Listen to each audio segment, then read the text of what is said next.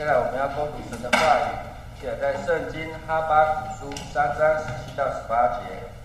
哈巴古书三章十七到十八节，翻到后一起来攻十七节。虽然无花果树不发旺，桃树不结果，橄榄树也不效力，田地也不出粮食，圈中绝了羊，笼内也没有牛。然而我要因耶和华欢喜，因救我的神喜乐。接接下来我们要邀请我们的林龙跟牧师来跟我们讲到，讲到题目是只有感谢。亲爱的家人，大家平安。我们要进入神的话之前，好，还是我们彼此祝福说：天天要感谢。我们来做个祷告，父神，谢谢你。一年即将过去，回顾过去一年当中，我们心里只有满满的感谢。在困境当中感谢，在绝望中感谢，在缺乏当中感谢。在生命当中感谢，在所经历的每一件事情，我们都献上感谢，也让我们用感谢心进入你的愿，让我们用心灵跟诚实来敬拜。愿你的圣灵降临在我们当中，成为我们帮助。我们将祷告奉耶稣的名，阿门。人生在世，难免都会遇到让我们觉得非常绝望，甚至让我们觉得有一些压力。甚至当我们面对很多的压力跟绝望当中，有时候会压得我们喘不过气来。有一个作家这样说：说人生当中有两种压力，一个压力是来自生活的压力，一个压力是来到社会的压力。压力就好像压在心头的大石头，让我们越来越。当我们想到这句话当中的时候，其实可以看出现代人生活在一个生活的压力当中，也生活在一个社会压力当中。因此，当我们在做每一件事情的过程当中，我们觉得越来越无力感。不管在教养孩子的过程当中，不管在求学当中，或是我们在工作当中，当我们付出所有一切没有得到应有回报。甚至发觉前面路越来越难走的时候，那无形当中成为一个压力，压在我们心头上面。我们成为一个基督徒，也会面对生活压力，也会面对社会压力。当我们面对这个压力当中的时候，我们如何能说出感谢的话？我们要如何向神说：“神啊，你在到底在哪里？为何没有垂听我的祷告？”美国有一个非常出名的压力管理的权威。他特别说到：“说人生在世，要学习丢掉这五样垃圾，我们才可以得到完全的释放。这五样的人生的垃圾，一就是不健康的身体、消极的情绪、有害的人际关系、别人对你的看法、毫无理财的规划。我若无法放下这一切，丢弃这一切，甚至把这一切都背在我们的肩膀上面，你会发觉你的压力越来越大。”当生活压力、社会压力大到我们无法自主的时候，忧郁就来了，甚至内心的消极来了，甚至让我们对未来每一天当中充满了悲观的思想。我们开始要寻求一些心灵上的帮助，我们却忘记了我们要回到神的面前，再次来检视自己的生命。其实。当我们看到这样的压力当中，我们来举圣经当中很多人物也面对不同的压力。我们先来看摩西有没有面对压力？有，他面对以色列人不断对他说：“你带领我们出埃及，我们来这个地方没有水喝，没有食物，甚至摩西还要处理整个族人之间的纠纷。这个些压力已经大到摩西已经无法处理了。”所以当事人再次跟他讲说：“你只要指的磐石，磐石就会出血，出血。”可是摩西心里压力已经大到他已经无法负荷了，于是他几把磐石，虽然磐石出水了，可是因此他无法进入上帝所应许的迦南地。摩西生命当中也面对这样压力，当面对缺水、缺食物，甚至人民的纠纷也成为压力，让他。生命当中也产生很多的难处。大卫，大卫面对了扫罗一次又一次的追杀，甚至他要扮成疯子，逃到亚基王那里来躲避这个灾祸。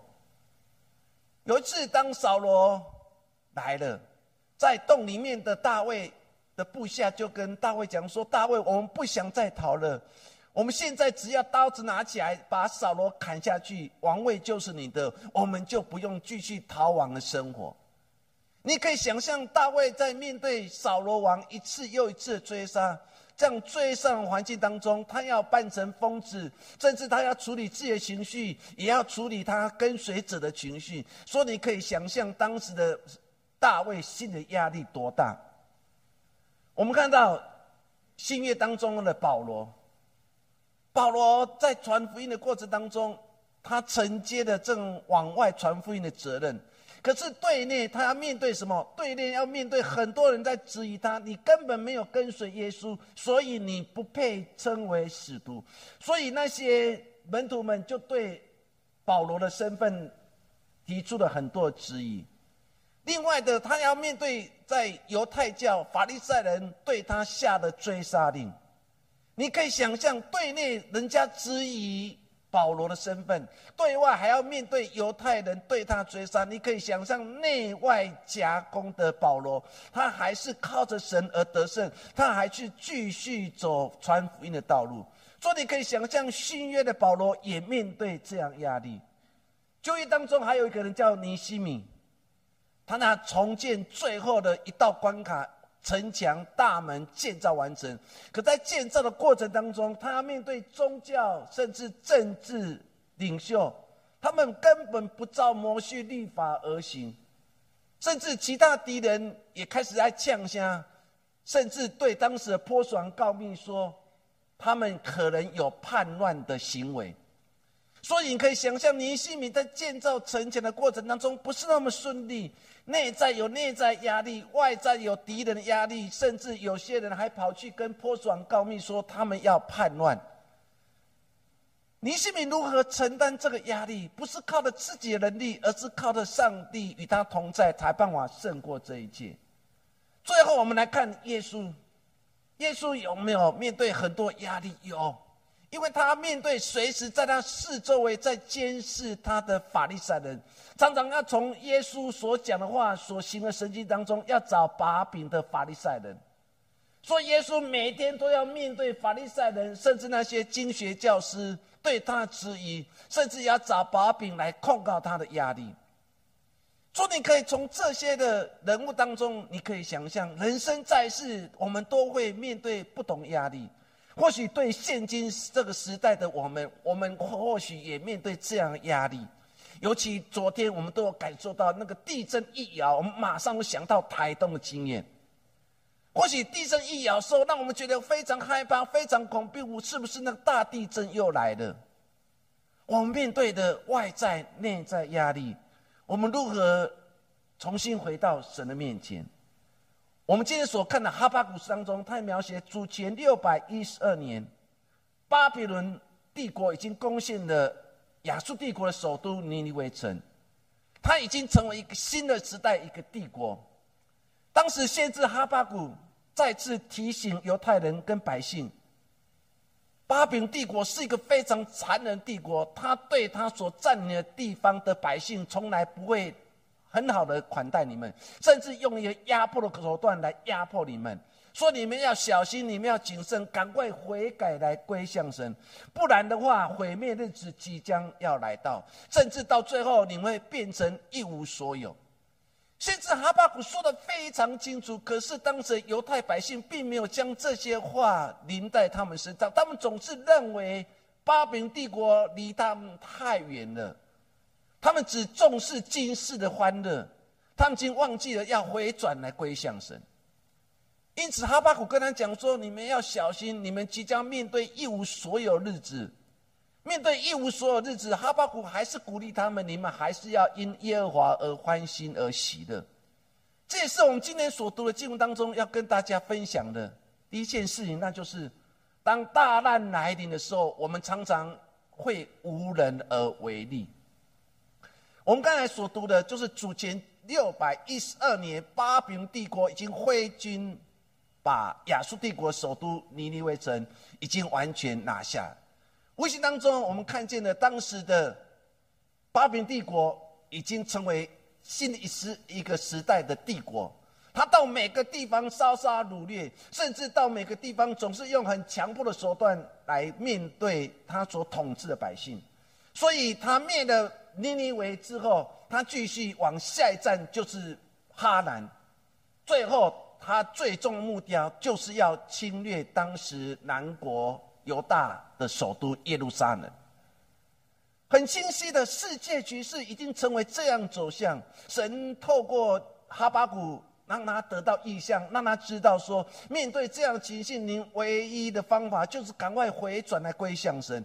因此，哈巴谷就赶快跳出来，对当时犹太百姓说：“糟了，糟糕了！新的帝国巴比伦产生，他已经将那个之前的帝国亚述帝国已经消灭了。他消灭了哈兰之后，下一个目标就是我们耶路撒冷，已经危急、危急再危急了。可是这些话。”并没有让这些南国的犹太百姓跟君王马上立刻悔改归降，他还是九天在花天酒地，在欢乐当中来过他们生活每天，因为他们总是认为时间还很久，所以先知哈巴谷说不，先知告诉他们说已经快来临了。所以，我们今天所读的《哈巴古书》第三章十七节，当时先知哈巴古跟他讲说：，当巴比伦帝国来了之后，我们即将面对六种的绝望。哪六种绝望？一就是无花果树不发旺；第二种就是葡萄树不结果；第三个就是橄榄树也不效力；第四个就是田地也不出粮食；第五个就是圈中绝了羊；第六就是棚内也没有牛。简单来讲，就是当巴比伦帝国一南下，当战争一开始的时候，什么都没有了。我们最近看的苏联跟乌克兰战争不是如此吗？当炸弹一来的时候，什么都没有，一切都烟灰灭湮灭了，都已经完全都没有。只是这些话语对当时的南国犹太百姓，他们并没有听进去。没有啊，我们现在有羊啊，我们现在有牛啊，我们现在。无花果树还继续产无花果，葡萄树还继续产葡萄啊，橄榄树还是继续产橄榄的。我们开始压榨成有，我们都有。我们现在没有，没有什么都没有。我们现在一切都很顺利呀。先知一次再一次跟他讲说：没有，不是如此。巴比伦帝国是一个很强、很很残忍的帝国，很残酷帝国。他来到了我们国家之后，会让我们。什么都没有了，会让我们被侵略之后变成一个荒凉的地区。战争过后就是一种荒凉，战争过后就是一种绝望，战争过后都变成什么都没有了。无花果不再发旺了，葡萄也不葡萄树也不结果了，橄榄树也不出橄榄了，甚至我们田地所有农作物也不再出产了。我们从此以后也再没有肉食的东西可以享用，没有牛也没有羊了。亲爱的家人，当时哈巴谷所面对那个年代当中，他们已经在安安利当中已经忘记了危机的意识，不就是我们现在的环境吗？我们在一个安稳当中，我们已经失去了危机的意识。有一本书叫《圣经教你的二十九堂领导课》当中，其中有一段话，作者叫齐恩德，翻译的名字。他说：“当一个人陷入困境的时候，往往感觉没有力量。”他很清楚告诉我们，当我们陷入一个困境或是一个绝望当中，会让我们觉得没有力量，甚至让我们已经完全颓废了。我们看到最后巴比伦入侵的耶路撒冷的时候，不就是如此吗？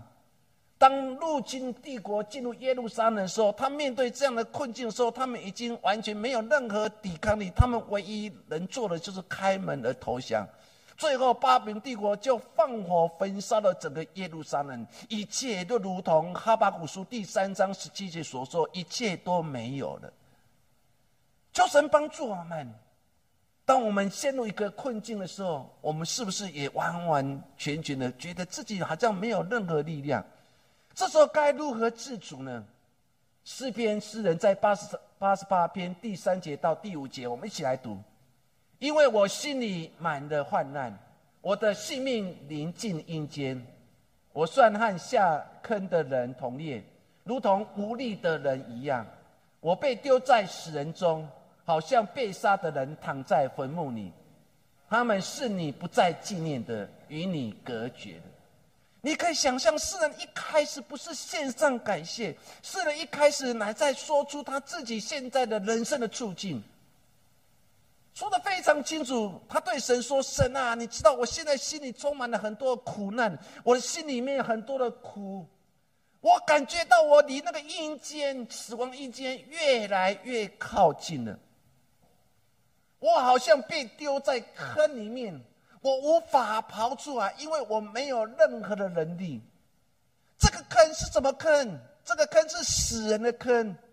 这个坑也看见很多被杀人都躺在坑里面。这些死亡的人生，你好像没有看见，好像与你隔绝了。你可以想象诗人在写这首诗的时候，那种心的无奈，在陷入困境当中，他认为好像我丢被丢在一个死人坑里面，我在坑里面，我大声的呼求神啊，你到底在哪里？甚至我往旁边看，往右边看，我看到我四周围都是已经过往的人。你可以想象那个死亡的阴影已经埋在他的心中，他似乎看不见一个出口，他心中感觉到很害怕。因为他似乎看不到一个新的出路。往往我们在带难临头的时候，我们不也是如此吗？我们好像被丢在坑里面，我好像觉得我无力反击，我不断的呼喊，甚至神没有垂听我的祷告。神啊，你到底在哪里？你不是拯救我的神吗？难道你没有看到我大声的呼求、大声的哭泣吗？圣人的心情，他陷入一个危难当中。他说：“我现在危难，神啊，求你来帮助我。”我们刚才所读的三章十记当中，有这样六样的绝望。或许当时的哈巴谷，或许也会这样说：“神啊，为什么我要生活在现今苦难时代？为什么是我要现活在现今苦难年代？”但是哈巴谷不是只有说我们人生当中有这个六样的绝望会打击了我们的信心，他还是鼓励了以以色列百姓说：我们还是要因耶和华欢心而快乐。亲爱的家人，哈巴谷面对这样的环境当中，面对信心考验当中，他他们又如何来面对，来继续走下去？那就是他们依然的感谢跟赞美。第三章十八节。哈巴谷怎么说？他说：“然而我要因耶和华欢心，因救我的上帝喜乐。”亲爱弟兄，在前面讲六样的苦难，六样的绝望，但是哈巴谷跟他讲说：虽然有这六样绝望压着我们闯过家，我们就如同诗人八十八篇所说的，我们被丢在坑里面，四周围都。都是已过往的人，我们心里充满恐惧，但是我还是要因耶和华欢心，因救我的上帝而喜乐。信仰的美就在如此，不是吗？信仰的美不是在我们一帆风顺当中的时候，我们高声喊说：“哈利路亚，感谢赞美主。”我们很容易在一切很顺利，甚至上帝所赐你一切都是很丰富的时候，你自然就会举举手说：“神啊，我感谢，我赞美你。”但是，当我面对如此的困境当中，六样绝望当中，你还可以依然的感谢、赞美神吗？信仰最大美不就在如此？不管在任何环境当中，我依然的感谢、赞美神。哈巴谷要教导犹太百姓，虽然他知道。国家要灭亡，虽然知道巴比伦一定会攻破耶路撒冷，但是他还是教导以色列百姓：我们还是要因耶和欢心，因救我们上帝而喜乐，用更积极、正面、乐观的态度去面对生命当中每一场的挑战。保罗跟希拉不就是如此吗？为了福音被抓到监牢里面，脚上的木狗上了锁链，行动不自由。使徒行传四十六章二十五节当中，圣经如何描写？他这样说：约在半夜，保罗和希拉祷告、唱诗、赞美神，正囚犯也侧耳听。脚有木口，有锁链把他们绑住，可是无法锁住他们的口，无法锁住他们心。在如此困境当中，保罗跟希拉。圣经说，他们就唱诗赞美神。现在家人在一个困难环境，在煎熬里面，在一切不自由当中，无法捆住我们的心，无法捆住我们口，我们还是依然感谢赞美神。现在家人外在一切会捆绑我们肉体，捆绑我们经济的环境，但是他无法捆绑你的心，也无法捆绑你的手，也无法捆绑你的嘴。所以，不管在环境当中，你的嘴就要唱诗赞美神，你的口就要祷告。求神帮助我们，信仰别不就在如此吗？在大难来时的时候，如同保罗跟希拉，他还是依然开口感谢赞美神。他们越感谢越赞美的时候，感动了四周围囚犯的人。圣经描写说，他们就侧耳而听，到底这些人是何方神圣？到底这些人是哪一种人？他跟我一样，都绑在一个困难的环境当中，在监牢里面。为什么他们还是可以赞美神，而我却不行？亲爱家人，这就是我们信仰，不是吗？别人做不到，在苦难当中只会颓废，只会辱骂，只会批评，只会带来更多的责任。但基督徒学习更多的感谢，更多的赞美。这是我们从十六章二十节当中所学的教训。诗篇十八篇第三节，我们一起来读：我要求告当赞美的耶和华，这样我必从仇敌手中被救出来。我们求告耶和华时候，神就把我们从那个仇敌当中救拔出来。你把这句诗篇套在光读属的行传十六章二三节，保罗跟希腊故事，当他们越在大声赞美、越感谢的时候，监狱的门大开了。神亲自做的奇妙工作，在人不能，在神凡事多人。这一切的改变，就是当保罗跟希拉大声感谢赞美的时候，一切都发生了。我们今天要看到神迹奇事吗？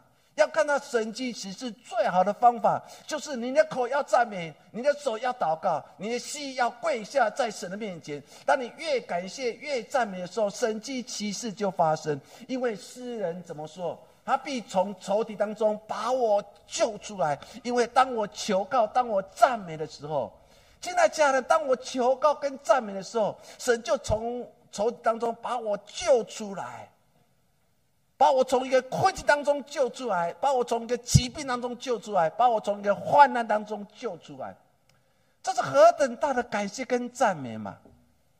亲爱家人，卡文夫人曾经这样说，就是《荒漠甘泉》的作者。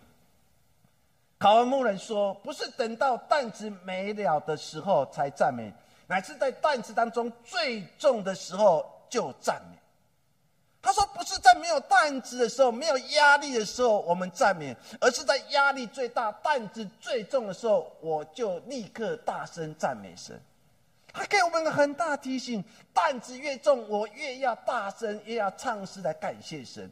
可是往往我们相反，重担子越大，压力越大，我们唱的越小声，我们祷告的越小声。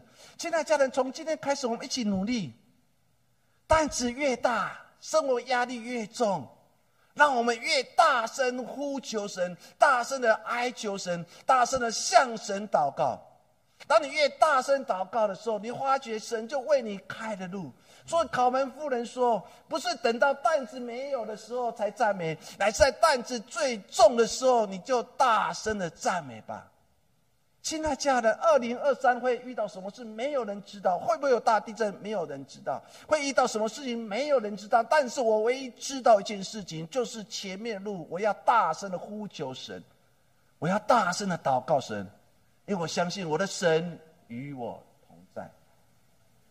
历代志下第二十章二十二节当中，当时的南方的犹大国面对四方的敌人来围攻，他们不知道如何，他们不知道该怎么办。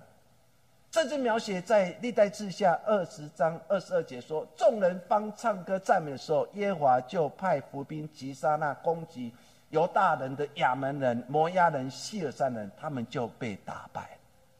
你看到打败敌人，你看当时有三种人来攻击他们：亚门人、摩亚人跟西西尔人。他们成为一个联军，想要突灭当时犹大国。面对这个危机当中，是该如何自自处？他们唯一能做就是神教导说：“你叫那个圣歌队，叫他四班。”站在百姓前头行，就在军队前面。当他们开口赞美的时候，神亲自为他们征战。于是神就派兵去剿灭了当时三国联军。亲爱家人，原来当我们赞美的时候，亲爱家人听清楚一点：当我们赞美的时候，是神为你而出战，你不用出战，因为神就为你而出战。神就派伏兵击打所有的敌人，所有困境，所有压力。说，亲爱家人。有如此重要的教导，我原来我过去只是颓废，我过去只是仇恨，我过去只是很多的不满。原来生命教我一个非常重要的事情，就是当我面对这样的压力，我只要大声的呼求，大声的祷告，大声的赞美，神就为你而亲自征战。现在家人，你希望神为你征战吗？你需要神为你出去征战吗？那你唯一的方法，你就是大声的祷告，大声呼求，大大的。赞美神，如同刚才所读的经文当中，神就大为他们出战，击败了当时亚门人、摩押人跟希尔人。诗篇三四篇第一节，也就是我们最近在读诗篇啊，活泼生命当中三四篇第一节所说，我们一起来读：我口中我要时时称颂耶和华，赞美他的话必常在。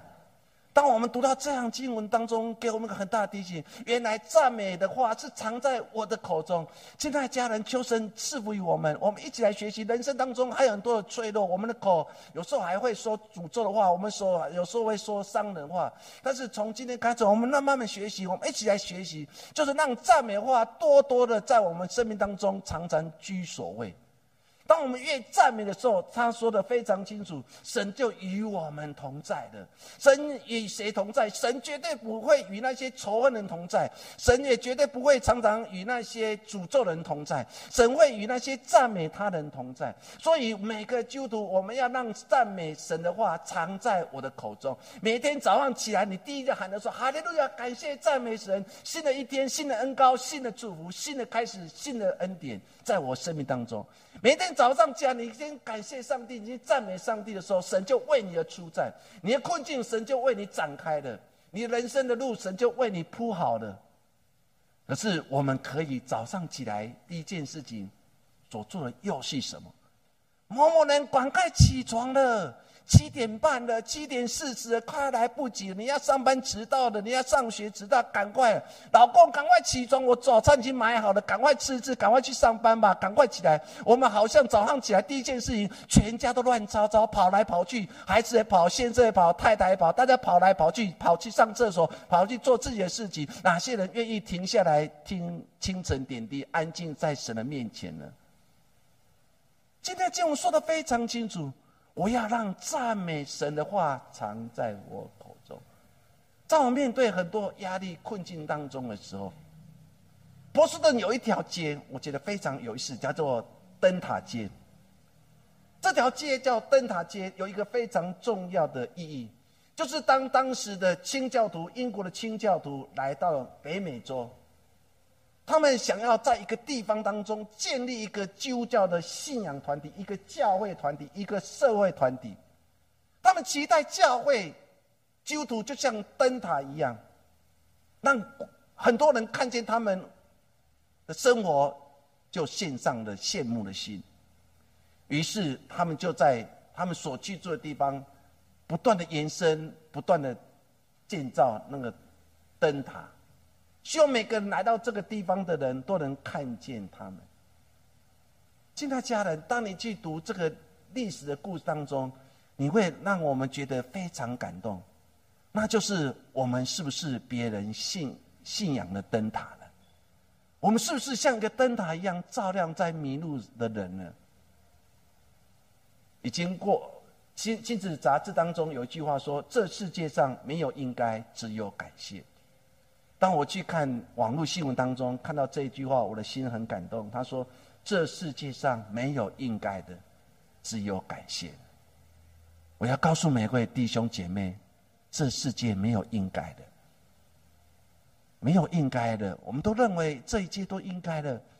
每个礼拜我八点来，八点半来，教会应该就要打开大门。教会就应该把位置打扫干干净净，教会就应该有敬拜团带领我唱诗歌，教会要准备一个最好的属灵米呃属灵粮食，让来喂饱我生命当中的不足地方。我们都认为这一切都是应该的，也要应该有圣歌队唱出美好的诗歌。如果唱不好，这是他们责任。这一切都是应该的。很多时候我们在家庭生活当中，孩子总是认为，爸妈，我衣服脏了，你应该帮我洗。很多父亲也认为，我的一生就是为了孩子而活，这是我应该做的。但是，我们有为我们所做的的人，我们献上感恩的心吗？我们有曾经为了为你服侍的人而献上感谢的心吗？你有曾经为了曾经在主学当中教导你的老师而献上感恩的心吗？你有曾经为了在四周围为你预备粮食的父亲而献上感恩的心吗？你有曾经为了在学校当中喂养你自制的老师们献上感恩的心吗？孙悦，他知道他自己的身体一天比一天软弱，他也知道他离开这个世界上已经越来越靠近。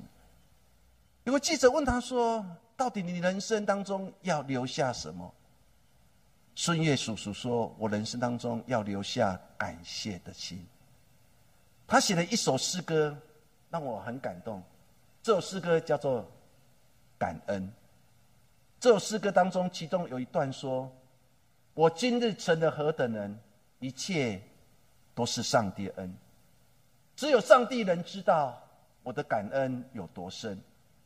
曾经追逐世界的掌声，曾经追寻追随空虚的脚跟，外表让人多羡慕。”内心痛苦多深沉，他的爱使我重生，我喜乐向前直奔，因为上帝已改变我的人生剧本，他献上感谢。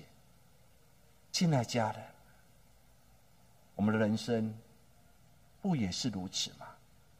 走过了很多的路，回头再看，一切都是上帝恩典。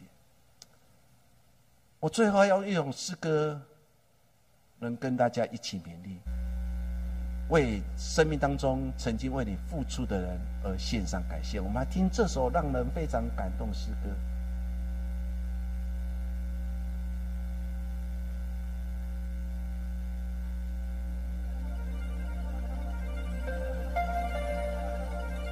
这是一个美国一个基督徒歌手他所创造诗歌。他说出在过去当中他所遇到的每一个人，他要为这些曾经在而现在。Dreamed I went to heaven, you were there with me. We walked upon the streets of gold beside the crystal sea. We heard the angels singing, and someone called your name. We turned and saw this young man, and he was smiling as he came. And he said, Friend, you may not know me now. And then he said, But wait. You used to teach my Sunday school, and I was only Every week you would say a prayer before the class would start. And one day when you said that prayer, I asked Jesus in my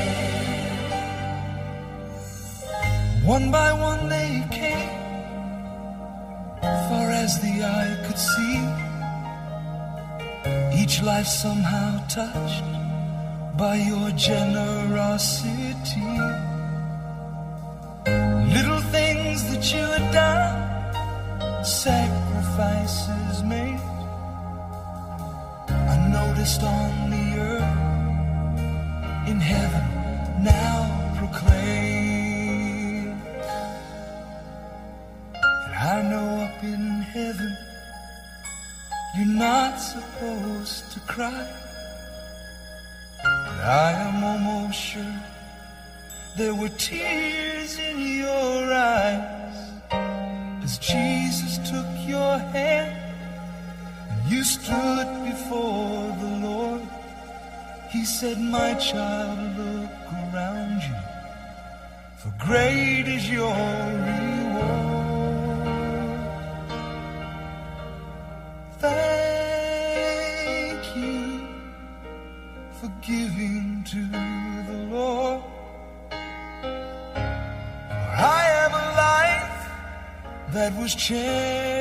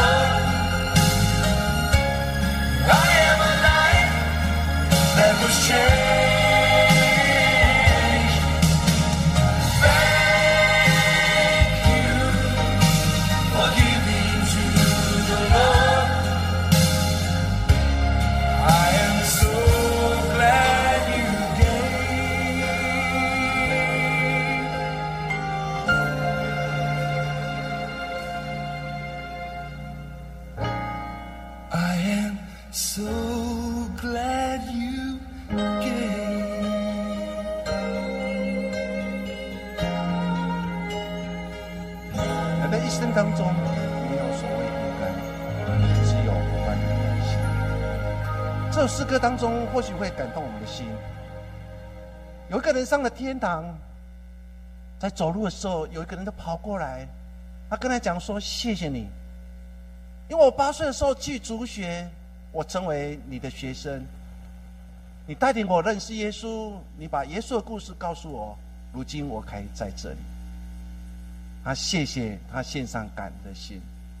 亲爱的家人，我们生命当中，我们曾经为了为你所做的人而献上感谢吗？你曾经为了所经历每一件事情而献上感谢吗？我们教会在做一件很难做的事情，就是不断的在课后班当中关心那些真正有需要、有被关心的孩子们。或许有一天长大了，他们离开了，他们成家立业了。或许有一天我们在半路上遇见他了，他或许也会转过身来跑去跟你讲谢谢你，在我生命当中最脆弱，在我成为一个无父无母的时候，在我不被关心的时候，你成为我的安慰，成为我帮助。谢谢教会为我所做一切。亲爱的家人，你跟我现在在做这样的事情，我们就成为一个默默的传道人，为所神所要的事工，我默默去耕耘。求神赐福于我们。那我们在做感恩节的礼拜当中，重新检视生命，那就是我们的生命没有所谓应该，而是更多、更多的感谢。我们来做个祷告。父神，谢谢你，在感恩日子当中，为了曾经在我生命当中付出的人而献上感谢，也让因为我的付出，让更多人得到帮助，也让我开始觉得，原来生命当中没有所谓应该，而是更多、更多的付出跟感谢。耶稣，谢谢你，我们这样祷告，奉耶稣的名，阿门。